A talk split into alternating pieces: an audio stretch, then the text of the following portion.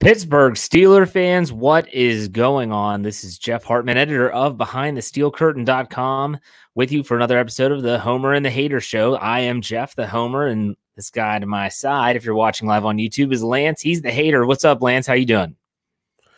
Doing excellent. I'm doing excellent. Wow, short and sweet. There you go. I mean, no hat today for Lance. I'm wearing a hat. What the heck's going on? We're all sorts of all, all over the place. Um, you know, I have to be proud of what my hair looks like currently. I'm just gonna embrace it.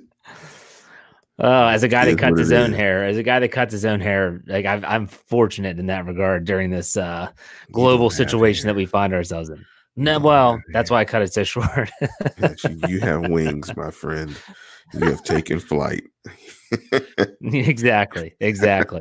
so I want to give a big shout out real quick before we get started to uh, Tony Defio. Uh, Tony had his first show, his first solo show yesterday, Saturday. Uh, Steelers brunch with Tony. That that was what he wanted to call his show. He was going to think of some topics, maybe some articles that he was planning on for the upcoming week as talking points. And I thought he did a really good job with his first show. Look, getting on the air live, getting on the air by yourself is not easy. And I thought he did a really good job. You could definitely tell he settled in in the second half of the show. And being a part of this YouTube channel helps tremendously. You can use the live chat to bounce ideas off of people. You can get responses and things like that. And Lance, you you do a weekly solo show. You can speak to that as well. I mean, I thought he did a good job. I just want to give a shout out to him. Yeah, it does take some time speaking into an empty room by yourself. Like it's just kind of weird, but I think, you know, after after some time um you you get used to it. Also it takes a bit of like hubris. You know, it takes a little bit of ego too. I mean, because you're just like, look, people want to want to hear what I want to say, and you it, it just takes a little. You, got to kind of stick your chest out with it too. I mean, so yeah, it takes a little bit of time um, you know, it's just kind of, but it is kind of weird. It's like I'm just talking in this room and nobody is really listening, but everybody is really listening. So no, it right. takes some time. I thought he did a fantastic job, and, and he will develop more of a rhythm yes. um, as he does it. And a shout out to all of our podcasters, not just Tony, but the Lance, who does work on Fridays by himself. We'll talk about that show next. Um, but also to Brian Anthony Davis, Dave Schofield, Big Bro Rich, all the people that are on our platform. Big shout out to them. They do a lot of hard work behind the scenes that really goes unnoticed. So I just want to give a shout out to them. But Lance, on Friday, you did your Yeah, I Said It, and it was all about one Andy Dalton. Now, we got to talk about this on Thursday in the Steelers preview. You were in the live chat stirring it up like you do Absolutely. is better than maybe anyone. And uh, so it's one of those situations where um, Andy Dalton is no longer on the market. He signed with the Dallas Cowboys for what, seven million, three million guaranteed. That's a hefty price tag for a backup. Yeah. What were your thoughts when you heard that? I know you said you sent a text saying good deal. I was like, eh, I think I it's I think it's a good move. I, I think I mean, given the fact that the quarterback position is the most important position in a football team, if you can solidify that room and minimize the drop off between your starter and your backup to essentially keep your season afloat, I mean, I think it's a really good move. I mean, their quarterback room is really good now. And I think even just from a, and you know, from a coaching standpoint, from a practice situation, I mean, Andy Dalton is going to push Dak Prescott to be better. And because, you know, Andy Dalton has been a starter, whether you think about it, whatever you think about him, Andy Dalton has been a starter for a while. He's played a lot of football games. And also, from a cerebral standpoint, he brings certain ideas, how he sees coverages, how we how he would attack a coverage, and he brings that level of respect to the room because he's been in the he's been in the fight. He he's been with around with the bullets flying. And although they haven't been highly successful, you know, the Bungles haven't been with Dalton. I think they went to a playoff game or two, but never won a playoff game, correct? With Dalton. They haven't won a playoff game since like 1990. Yeah. So, I mean, but he does bring some respect of that. He makes their quarterback room better. I mean, if if Dak Prescott sustains like an eight game injury, I mean, they can float. I mean, they can float. And that's what it's all about. You have to preserve these seasons and these opportunities to try to win championships because they don't come often. So I, I thought it was a solid move for them. I think that um, yeah, there's a lot of people that are saying that what are the are the Cowboys going to rescind uh, Dak Prescott's franchise tag, and that would be a big risk. the The premise behind that is they rescind it, they're off of that 31 million dollar hook, and they might be able to try to negotiate a contract that would be lesser because right now there's not so much a demand for quarterbacks because the market's pretty much set. Um, most anyone that's still in the market isn't going to be viewed as a starter, most likely, and that includes Cam Newton because of his health. We just don't know what it, his health is, but uh, that would be a gamble if the if the Cowboys did that, and, and that's neither here nor there. But you know who I think Andy Dalton reminds me of the most, and it just happens to be that they're going from one place to the other, and it's exactly mirrored. He reminds me of a glorified Jon Kitna. That's exactly who he reminds me of. He does not do, in my opinion, anything superb. There is nothing about him that is even close to elite. And so it just so happens that Kitna was with the Bengals and then Kitna went to Dallas. And it seems like that's the same. I don't see Andy Dalton as being anything special. Jameis Winston was different. Jameis Winston had, he has, in my opinion, he has the moxie that you want in a quarterback. He's got the confidence. Andy Dalton even doesn't even have that, in my opinion. He just, I don't know. He's been banged up the last few years. I think that if anything, that the the Saints are probably sitting there thinking, man, we got a heck of a deal for Jameis Winston. And ah, the Cowboys giving him three million guaranteed for a year that he might not do much. I, I don't know. It's interesting. We'll put it that way. Yeah, I mean, I, the the Jameis Winston deal is, you know, that that's the best deal probably in the National Football League to be quite honest. I mean, you get a former number one draft pick, and he's knocked, and he should be knocked for throwing 30 interceptions. But man, he threw 33 touchdown passes and over 5,000 yards as well. You're talking about getting a former number one draft pick and a Heisman Trophy winner for a million bucks. I mean, that's the best yeah. deal in football. And you see what happened with the Saints. Drew Brees gets hurt. Drew Brees is over 40. And he's a absolutely a great insurance policy uh, for your season for a million bucks. And and that that was the point I was making on Friday.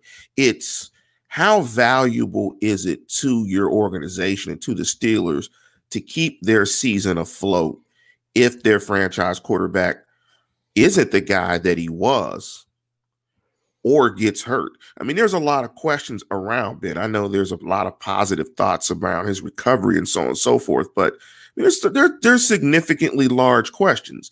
And just how valuable is it to the organization to keep his few remaining seasons afloat? Because I think we all can agree. And the point I was trying to make with Mason Rudolph is just no matter what side you tip on Mason Rudolph, there isn't enough information to make a conclusion either way. So that level of uncertainty is really hard to manage. So you you err on the side of caution and you try to buy insurance. I mean, that's what health insurance is. I mean, we hope we're not going to get sick, but we buy insurance in the event that we do get sick or our children get sick. So that I mean, that's what it is. So hopefully for the Steelers, Ben Roethlisberger, Bionic Big B, got that arm not to hand off. Yeah, that's right. And, and, and you put it perfectly, and it's going to be a good segue into our headline uh, topic for this show is insurance. It is just like insurance. Um, a good friend of mine is he's our insurance agent for State Farm Insurance, and he no. has a big yes, he has a big sign. really, State Farm. That's awesome, yeah. Jeff. See, State Farm is a good neighbor. State Farm Absolutely. is awesome. He has a big sign in his office when you walk in that says "GoFundMe is not life insurance," and it's true because he says you when you see an obituary that it says in lieu of flowers they have a GoFundMe page. He immediately says they didn't have life insurance. No one hopes that they have to utilize life insurance, right. but if you do, boy, are you glad that you had it. Yes, you and that's kind of like the backup quarterback situation in the National Football League.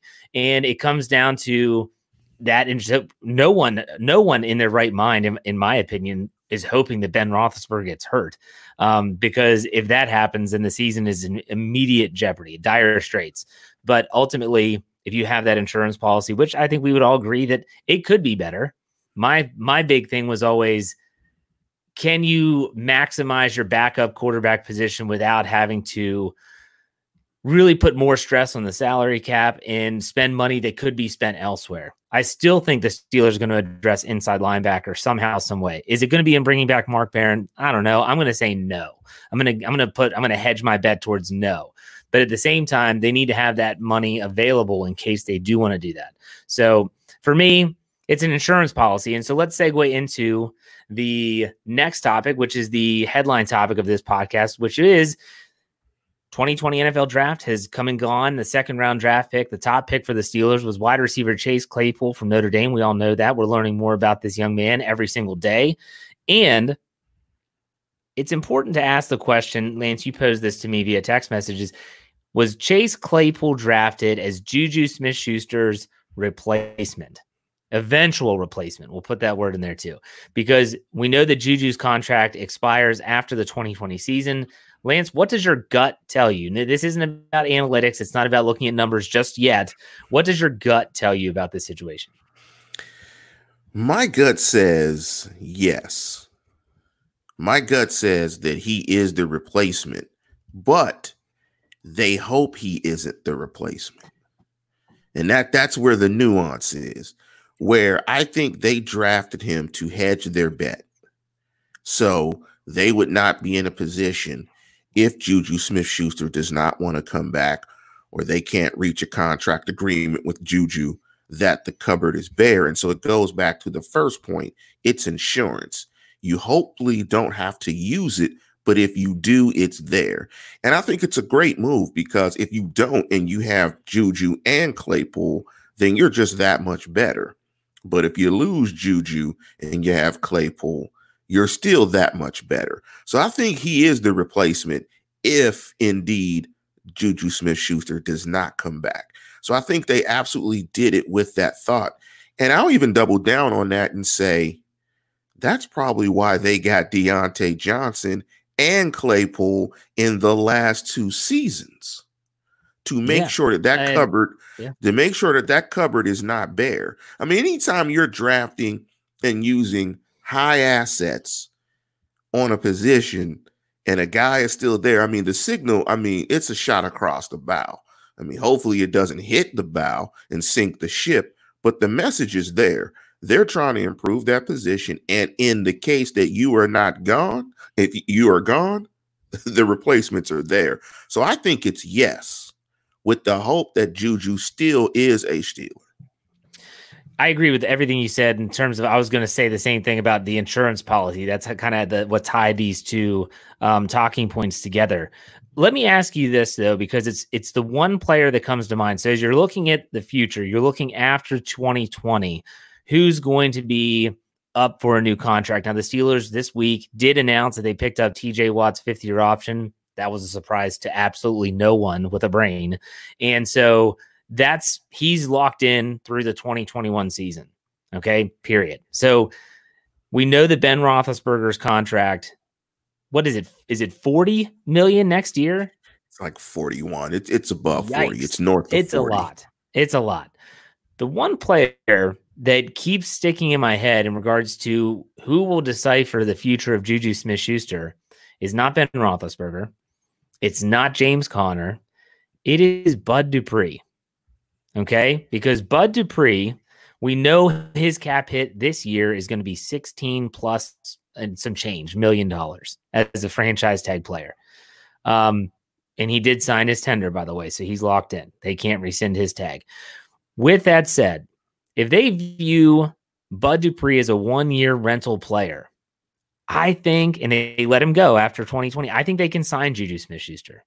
Because if you think about that space then going, that 16 million is now gone. It's off the books. You're not moving it from 16 to say seven because you signed him for a long term deal. And I don't care what Kevin Colbert says in this regard. He's said all along that our goal has been to keep Bud Dupree and to have him be there for life. And he's, I get it. I don't believe it, period. I think that if they let him go, that they will have the space to sign Juju Smith Schuster because they can they can sign Juju to a three year deal, and that one that first year hit could be really low. They've done yeah. it before. They they can do it again. You agree with that sentiment that it's more about Dupree than anyone else? Hey, it's Kaley Cuoco for Priceline. Ready to go to your happy place for a happy price? Well, why didn't you say so? Just download the Priceline app right now and save up to 60% on hotels. So, whether it's Cousin Kevin's Kazoo concert in Kansas City, go Kevin, or Becky's Bachelorette Bash in Bermuda, you never have to miss a trip ever again. So, download the Priceline app today. Your savings are waiting. Go to your happy place for a happy price. Go to your happy price, Priceline. Yeah, I agree with that. And I think the other thing that they can do with Dupree to minimize that cap hit is to sign him to a long term contract this year. Because when you look at the Steelers' salary cap, according over to overthecap.com, Dupree's cap hit is 15.8. Ben Roethlisberger is at 23.75. So those are the two most expensive players. And you were talking about Ben Roethlisberger and his cap number. So if they if the Steelers were to cut Ben Roethlisberger this year, I mean, it's almost comical. His dead money charge would be $44.5 million. Oh my god. I mean, that, I mean, I mean that I mean that is like wow, is absolutely comical. And to that, his cap charge next year, which is his last year under his deal, is $41.25 million.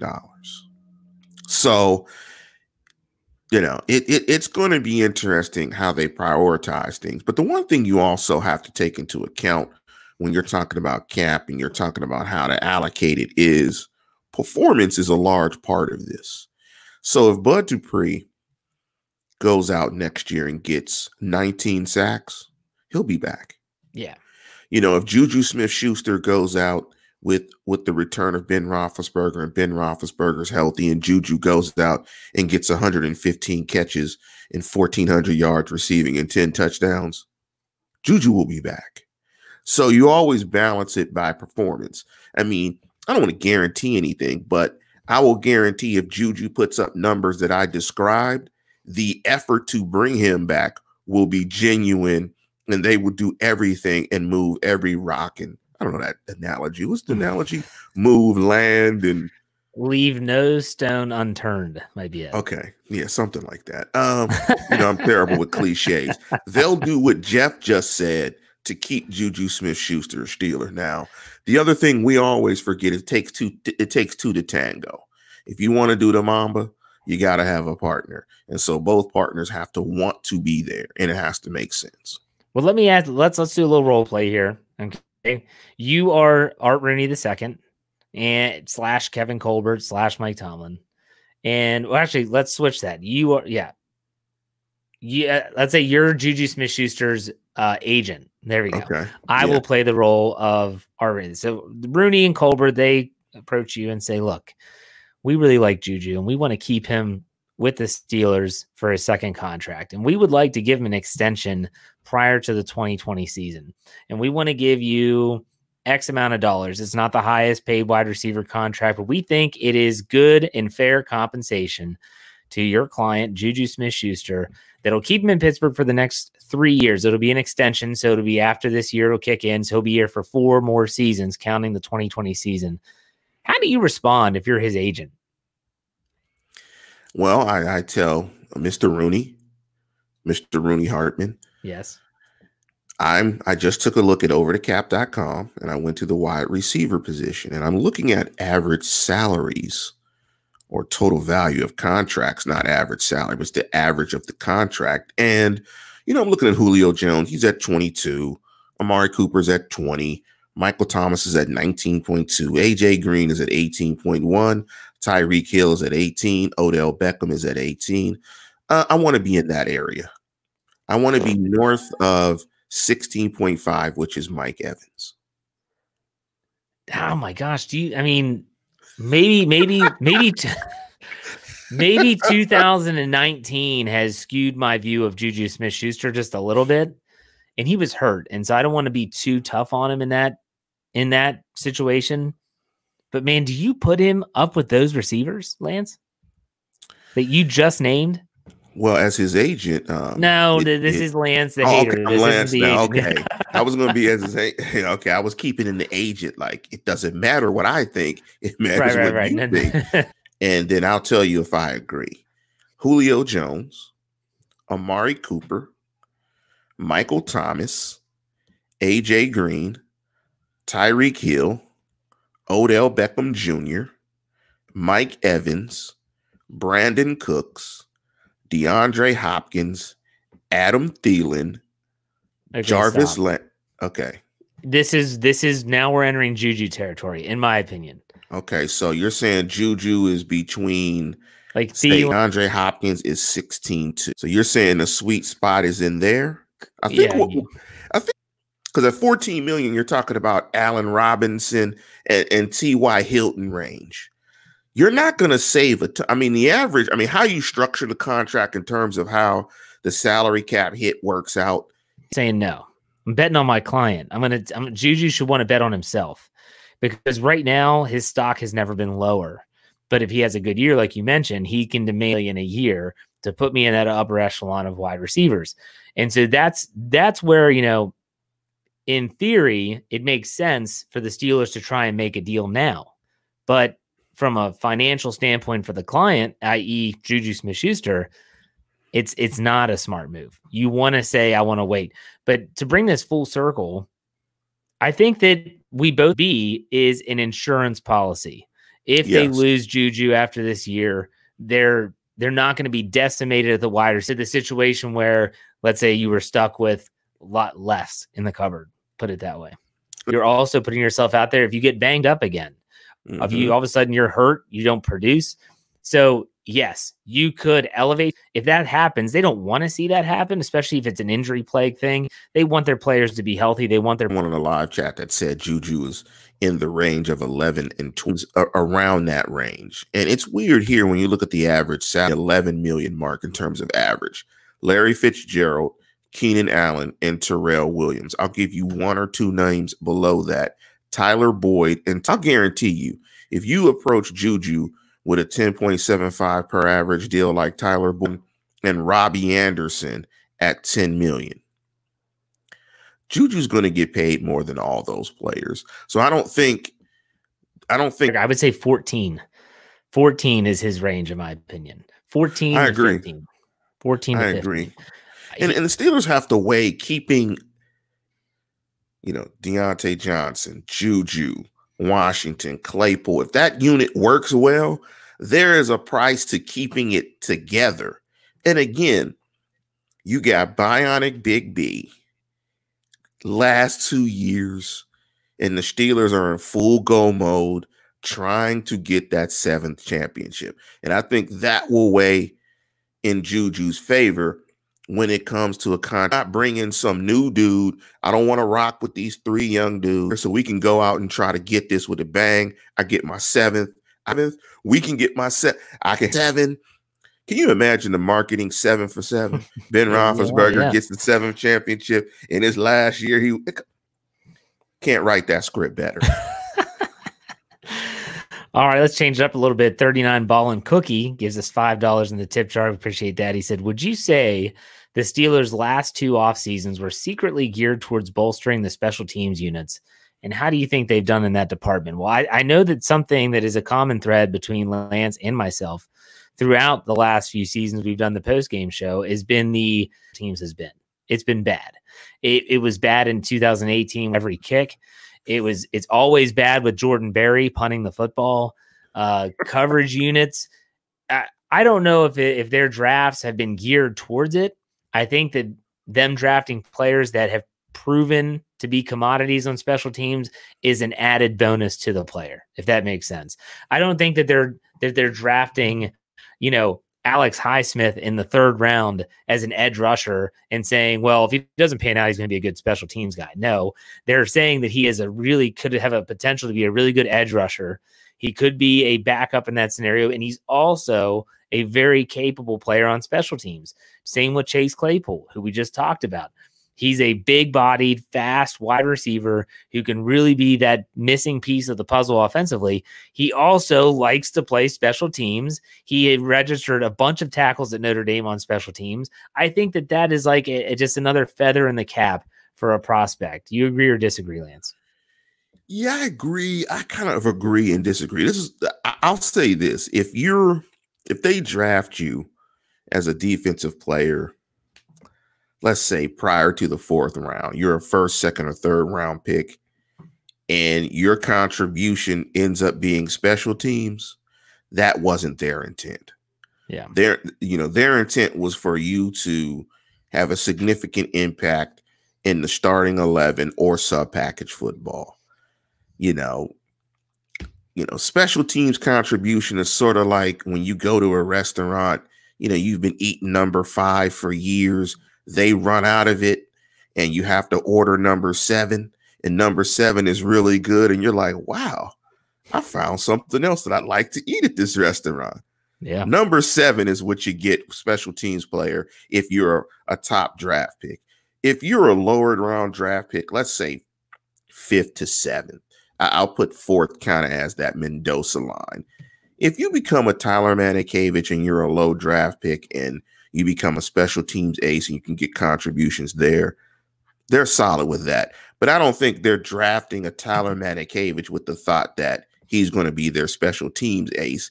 They'd like for him to contribute in the actual base or sub package defense. So it's kind of a yes and a no.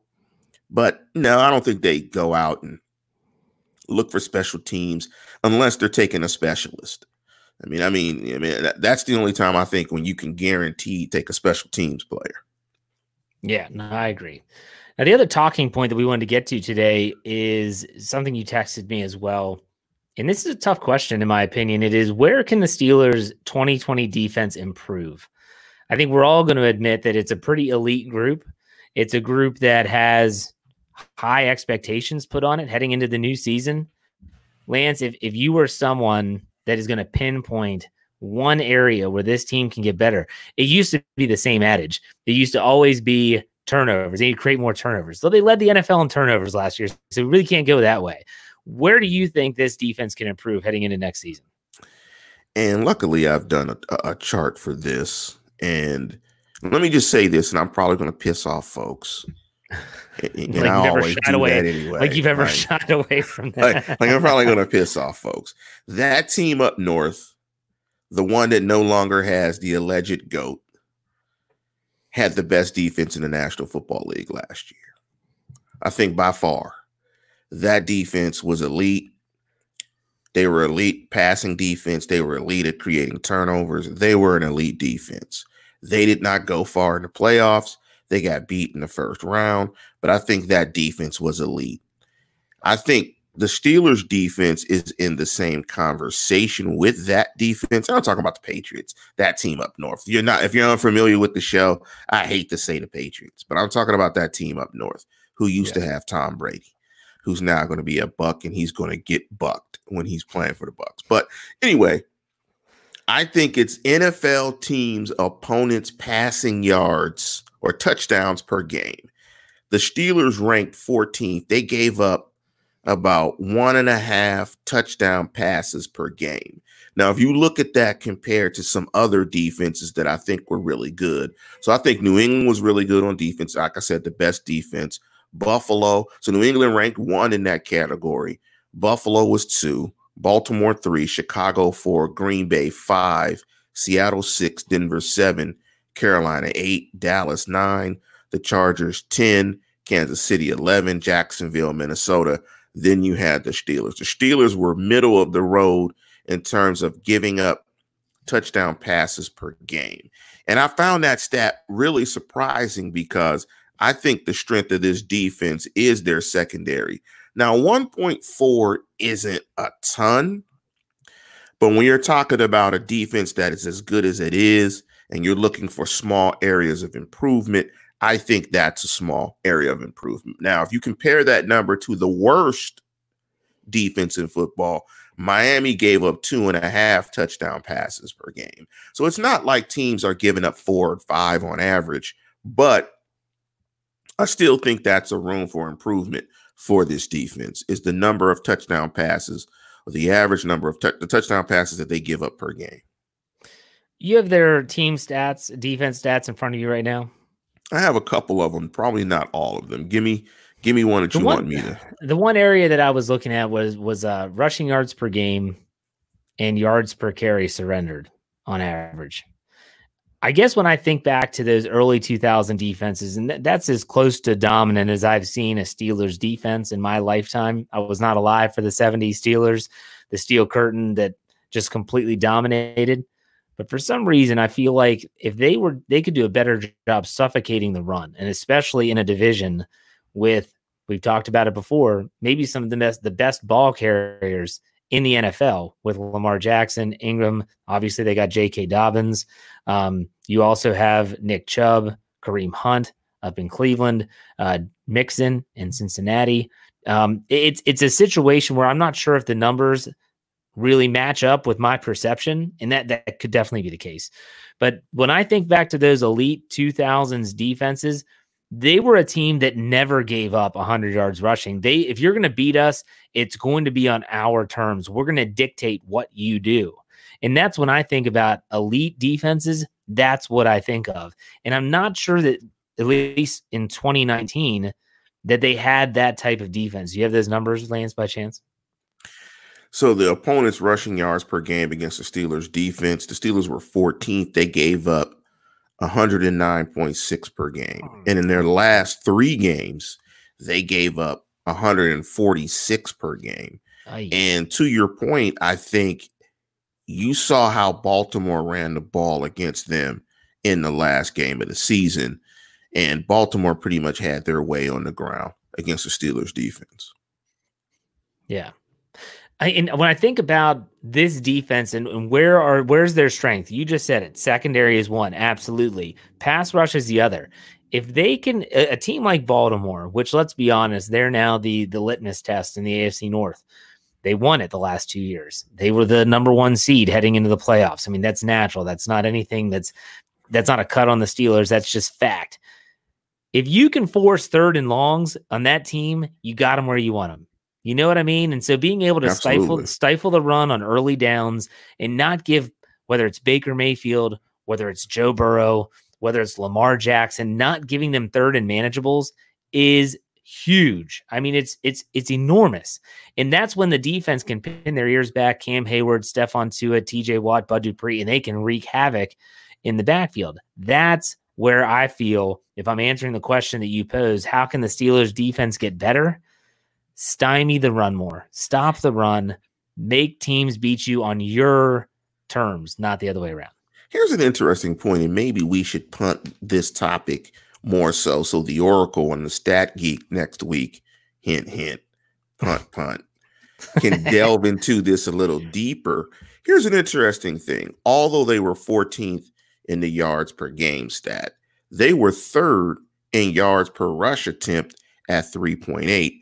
And I think that speaks to how good they were as a secondary and how good they were in terms of pass rush, because you might want to pick your poison with that defense by running the ball a lot as opposed to um, you know trying to air it out and put your put your offense at risk of getting the ball intercepted and or your quarterback gets sacked. So the rushing yards might be a little bit artificial just because the rushing attempts are really high. And I can give you the rushing attempts per game against the defense.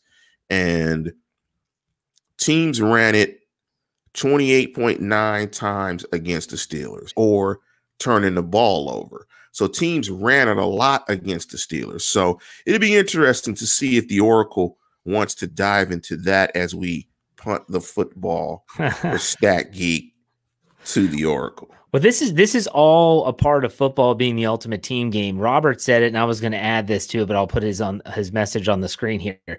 He said our defense can get better by our offense keeping the ball longer, not just keeping the ball longer, Robert, but scoring touchdowns.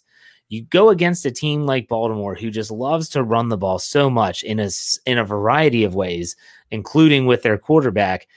If you are up by 14 points, you no longer have the option of just running the ball at will. You're going to have to put the ball in the air to get back. That's what they missed in 2019. Those 2000 defenses, maybe even 2008. Yeah, yeah, absolutely.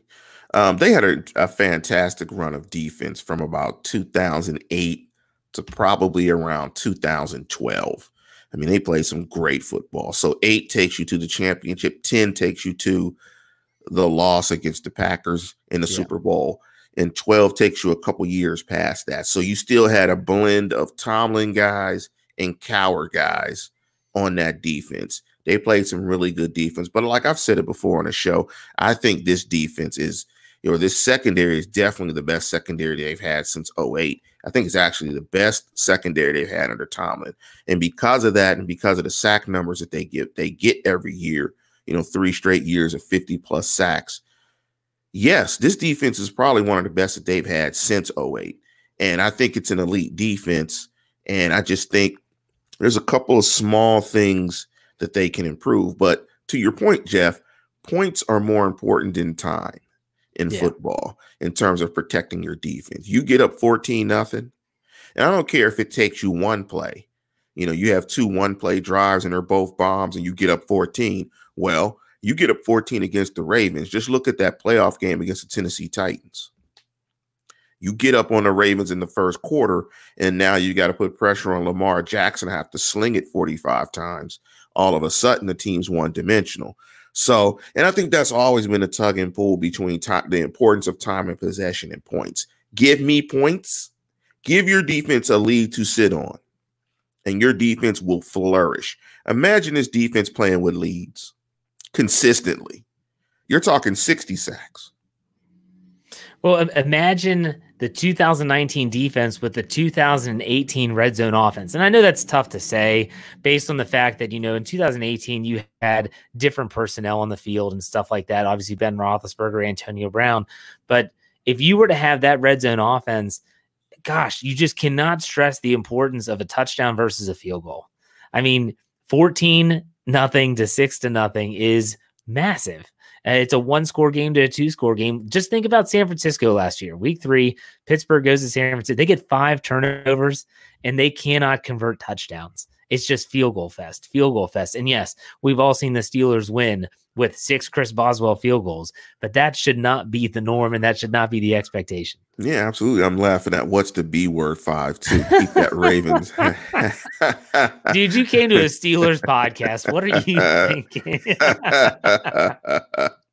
that's uh, that's great. I, I, hope he's he's getting people fired up. That's great in there. Yeah, I mean, if in that scenario with the 2018 red zone offense and that defense last year, that's a Super Bowl team.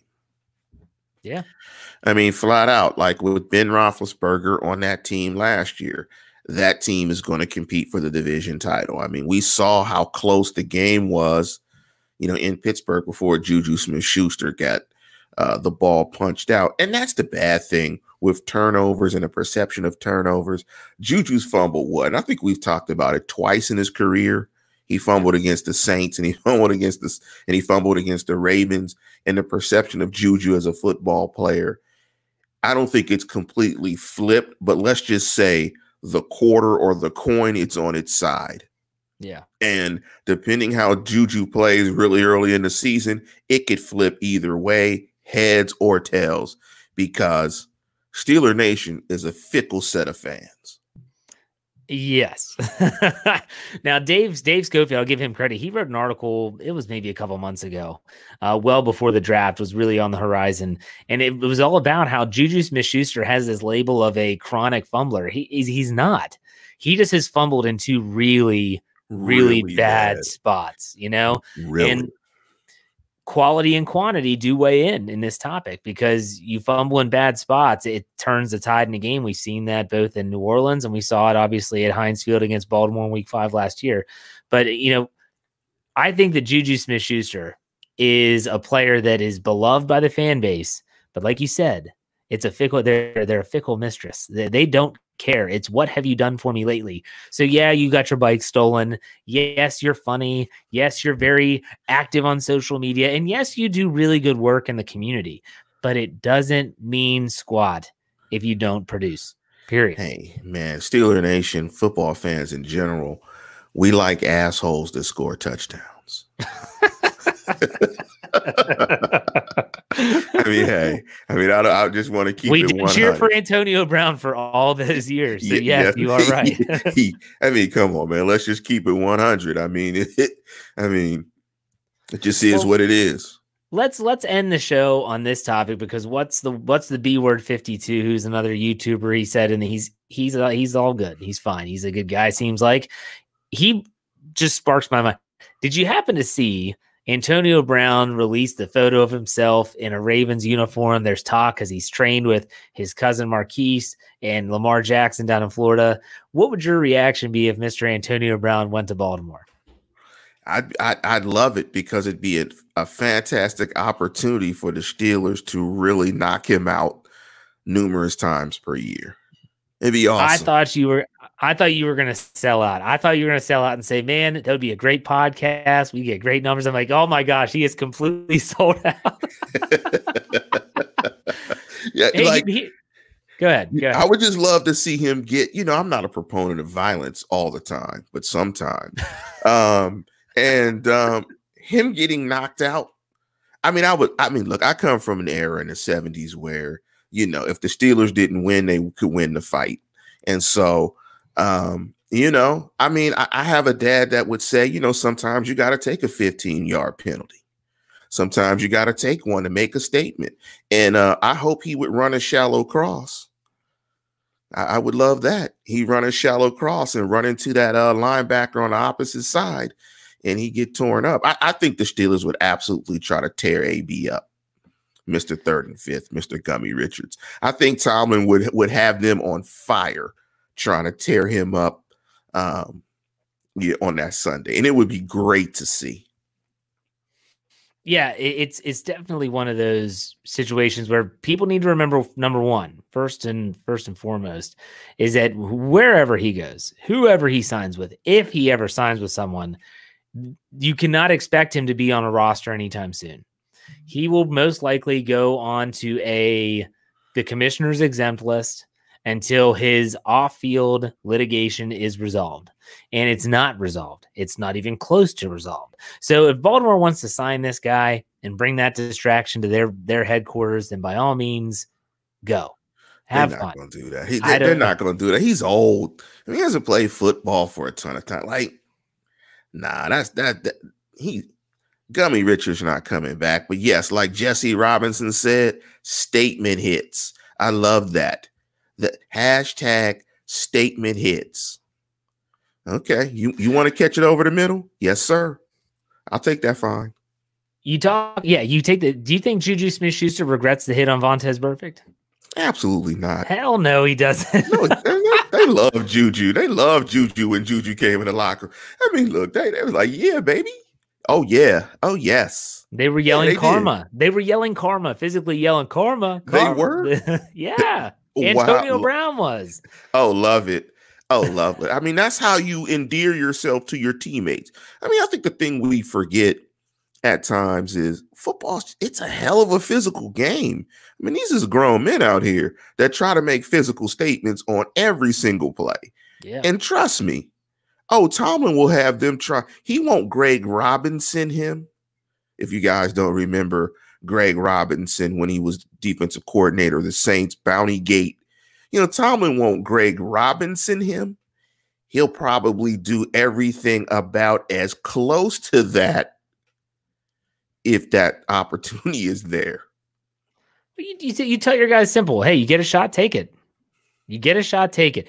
I just think that a guy like Antonio Brown, and and I, I'm going to go out on a, ledge, a limb here and say that I don't think he has changed. I know that's a. I'm really stepping out. I'm really stepping out here. I don't think he's changed. We saw what it was like when Roethlisberger went out, and he had to play with another quarterback. Now, granted, when he went to New England for a short stint there, he's playing with Tom Brady. Okay, so that's one TD pass. Yes. But Yeah. when he had to play with guys like Landry Jones, what what was his demeanor like? So He let's be honest. Surly. Lamar Jackson is not considered to be the most accurate thrower of the football. Do you think that's fair, Lance, in that statement? I would say it's fair that that is something he is improving on. He's improving on it. I'm not going to disagree with you, but he's not considered the most accurate thrower of the ball. And what do you think Antonio Brown's reaction would be if he's deep down the field and Lamar tucks it and runs. He's going to get fed them. up. Yeah, I tell gonna- the water cooler to duck and hide. the water cooler is going to get it. Yeah. So I just think that there's a lot of Steeler fans that saw that image and they're like, oh my gosh, please don't. There's so many layers to this. Just calm down. I'm laughing at what's the B word? Say MVP before say LeVar, buddy. Hey, that that is true. That, that, That those are true. hashtag facts. And what did that MVP get them? One more game than the First Steelers last round year. loss. facts. One more Both game. facts. Also, facts is I can say uh, never a guy who's never won a playoff game. That's true. MVP Lamar Jackson. Facts. Hashtag facts. Facts. But yeah, Tomlin would give them the head nod. I mean, you were a coach, Jeff, a head coach. When you give the guy the, Yeah. you give him the head nod, like, mm-hmm. I'm not going to say Ye- it, but I'm going to. There, there were players on my team that I literally would be able to go up to him and say, Hey, see that guy out there that's killing us? Let's take care of it. And you'd know they'd get a penalty. I knew it was coming, and they come off the field like, hey, good job. They'll pound it. Yeah, It's horrible. And I hate saying that I was like that, but at the same throw, time, some, yeah, throw some water on him. He- yeah. You got to throw some water on that. Got to Yep. put that fire out. Okay, coach. like, I I, mean, I had guys who would say, Coach, I got you. I got you, coach. Let me go in. All right, go in, do the job. He was normally a backup guy, anyways. He'd take it, he'd take a run, he'd get the hit, he'd get tossed or put in the box. All right, we'll take it. We'll play man down. That's fine. yeah, yeah, put that fire out. Yeah, like. I mean, that's what football is. I mean, and so if that ever came up, Antonio gonna see it. Yeah. Oh, absolutely. All right. It's been a good show. Stuck to topics today. That's kind of crazy. That's not like us, not on Sunday at least. But hey, here we go. Um, reminder to everyone that behindthesteelcurtain.com is our with this podcast platform is a branch off of that. So check out behindthesteelcurtain.com for all your Pittsburgh Steelers needs to give you a rundown what's coming up this week. Tomorrow, Monday, will be Brian Anthony Davis and Tony Defeo for the Steelers Q&A. Tuesday is Dave Schofield and Big Bro Rich for the Steelers Stat Geek. Wednesday, Lance I will be back for the Standard is a Standard. Thursday, the Steeler Preview. Lance will be on. Yeah, I said it on Friday. And Saturday will be Tony Defeo. Just a reminder, if you're listening on audio platform, I'm looking at mid Mar mid May, mid May, not March. Gosh, this quarantine's killing me. Mid May, uh, to maybe release some new uh, to release some podcast only content early in the morning, having these run more towards the afternoon. I will keep you up to date with that, but keep your eye out. Some from fresh faces, some new names, but it won't be on our YouTube channel, just on audio platforms. So, Lance, if unless you have anything to say, let's send this out. Yeah, before I get out of here, make sure you guys check out the interview. What's the what's the gentleman's name we did the interview with Chase Claypool?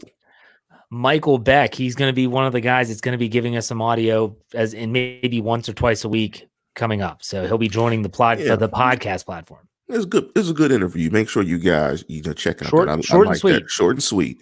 And but with that, we're going to go ahead and get out of here. Make sure you guys enjoy your Sunday.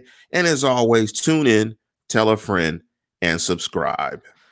Amen. Everyone stay safe out there. We'll see you next Sunday for another episode of the Homer and the Hater Show.